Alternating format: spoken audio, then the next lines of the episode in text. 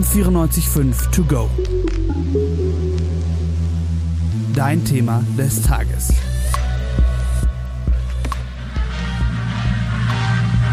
Good evening, my fellow citizens. This government, as promised, has maintained the closest surveillance of the Soviet military buildup on the island of Cuba.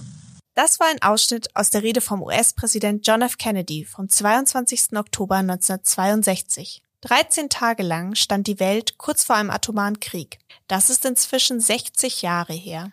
Aber was genau ist da passiert und welche Relevanz hatte die Krise für heutige politische Auseinandersetzungen? Für mich fühlt sich das ganze Jahr seltsam vertraut an. Und das auch mit gutem Grund, denn viele sprechen auch jetzt mit Blick auf die Ukraine wieder vom möglichen Atomkrieg. Erst kürzlich hat der russische Präsident Putin mit einem nuklearen Schlag gedroht.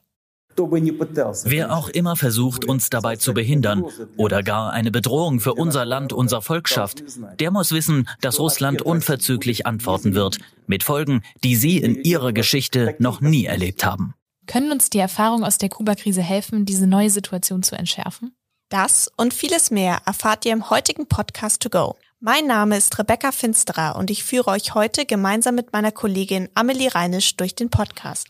Ich freue mich schon drauf, muss ich sagen. Ich hatte in der Schule sogar Geschichte-Leistungskurs und für mich ist das Thema der Kuba-Krise deutlich zu kurz gekommen.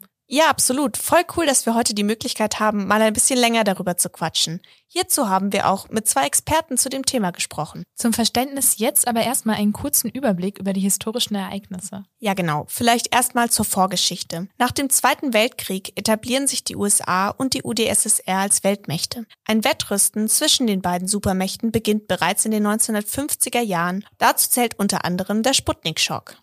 Bei dem Sputnik-Schock handelt es sich nicht um den heutigen Covid-Impfstoff, sondern vielmehr um die Reaktion der westlichen Länder auf den Start des ersten künstlichen Erdsatelliten Sputnik durch die UdSSR. In den folgenden Wochen platzieren beide Supermächte Mittelstreckenraketen an verschiedenen Standorten. Die USA in England, Süditalien und der Türkei, die Sowjetunion in der DDR.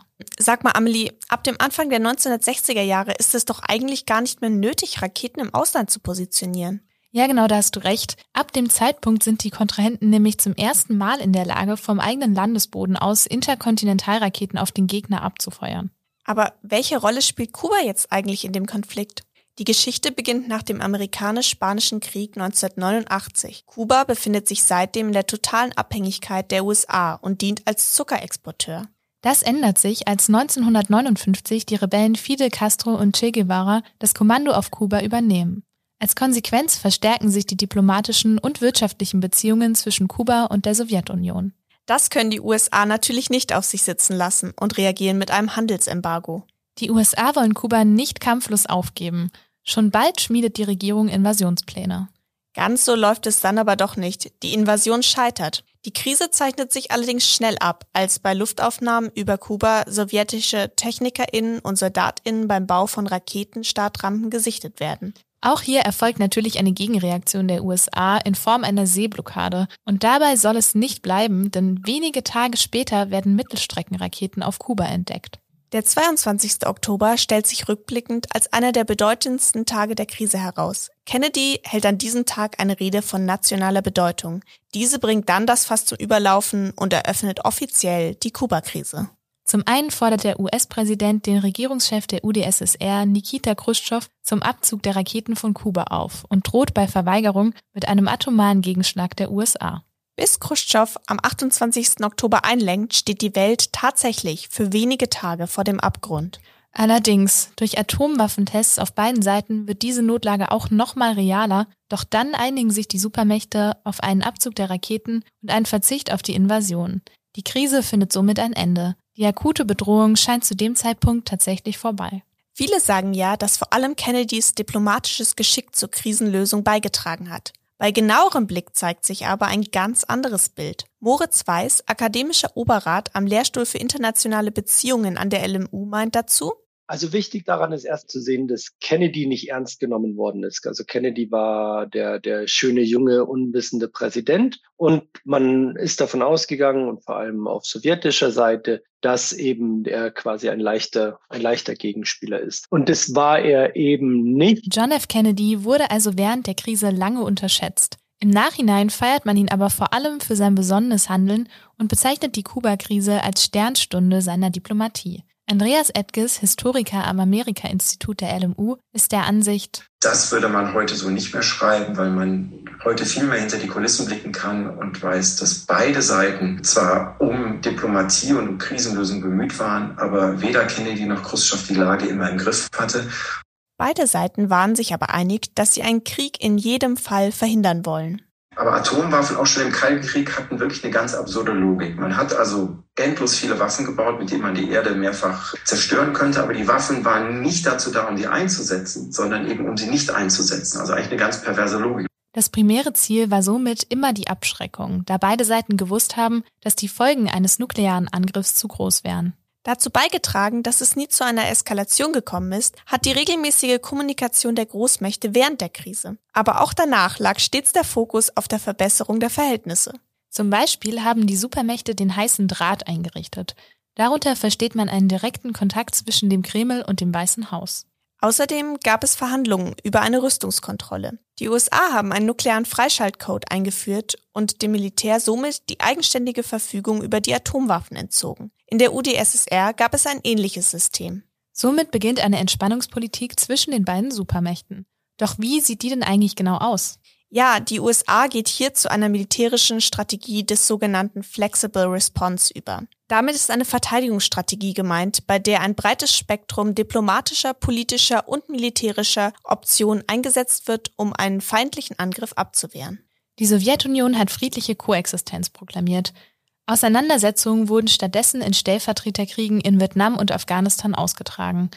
Dass Atomwaffen existieren, hat diese Art der Kriegsführung erst begünstigt ja, das ist zwar schön, dass die sich nicht gegenseitig im großen Krieg bekämpft haben, aber es hat ihnen freie Hand in Stellvertreter kriegen gelassen, die auf der Grundlage eskaliert sind und auf der Grundlage eben zu sehr, sehr vielen Opfern geführt haben. Diese Stellvertreterkriege im klassischen Sinne sind heute ja eher untypisch. Aber woran liegt das denn eigentlich? Auch darüber habe ich mit Andreas Edges gesprochen. Er ist der Meinung, dass der Grund dafür der ist, dass die Welt heute nicht mehr bipolar ist. Die Unterteilung in West und Ost existiert so nicht mehr. Dafür nehmen eine Vielzahl von Akteuren eine wichtige Rolle ein. Für uns persönlich ganz besonders interessant ist ja auch die Position Deutschlands, sowohl damals als auch in heutigen Konflikten. Ja, voll. Im Gegensatz zu damals hat sich die Rolle Deutschlands ja um 180 Grad gewendet. Damals stand ja auch die Berlin-Frage noch im Raum. Moritz Weiß sagt, Deutschland war kein Akteur, sondern war etwas, über das man mitentschieden hat in dieser großen Auseinandersetzung. Die deutsche Rolle hat sich dementsprechend verändert, dass man jetzt mehr Macht hat und mehr Verantwortung hat und die nun jetzt auch umsetzen oder ähm, ausfüllen muss. Klar, die Welt hat sich weiterentwickelt und die Kuba-Krise liegt lange hinter uns. Im gleichen Moment stellt sich die Frage, hat sich die Situation denn wirklich grundlegend geändert? Interessanter Gedanke, ja. Wir befinden uns genau 60 Jahre später wieder in einer Situation, in der Russland eine zentrale Rolle einnimmt. Ende Februar hat die Invasion der Ukraine durch Russland den Ukraine-Krieg auf eine neue Stufe gebracht. Welchen Stellenwert nehmen denn die USA bei dem Ganzen ein? Ja, also anders als zur Zeit der Kuba-Krise ist die USA ja diesmal kein Hauptakteur. Dennoch nimmt sie indirekt am Geschehen teil. Das sagt auch Andreas Edges. Natürlich kann die Ukraine nur deshalb so erfolgreich kämpfen bisher, weil westliche Länder und vor allen Dingen die USA sehr viel militärische Unterstützung gegeben haben. Heute wie damals sind die USA aus diesem Krieg nicht wegzudenken.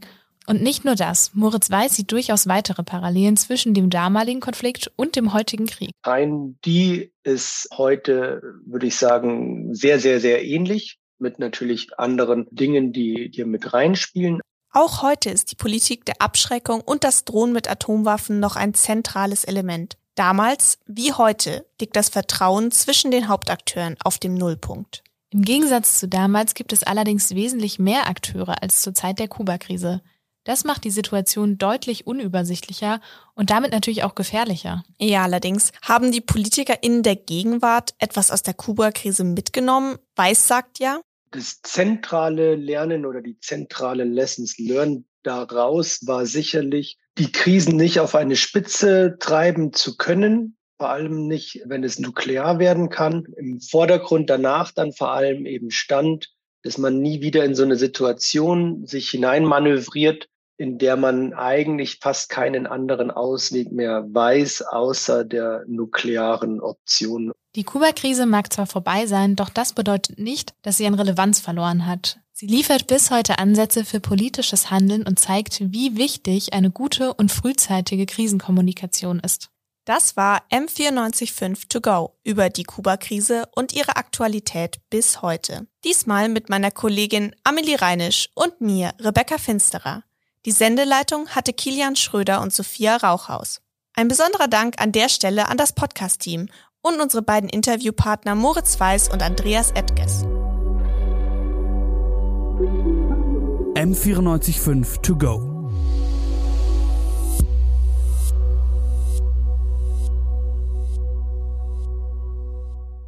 M945 To Go ist eine M945 Produktion. Ein Angebot der Media School Bayern.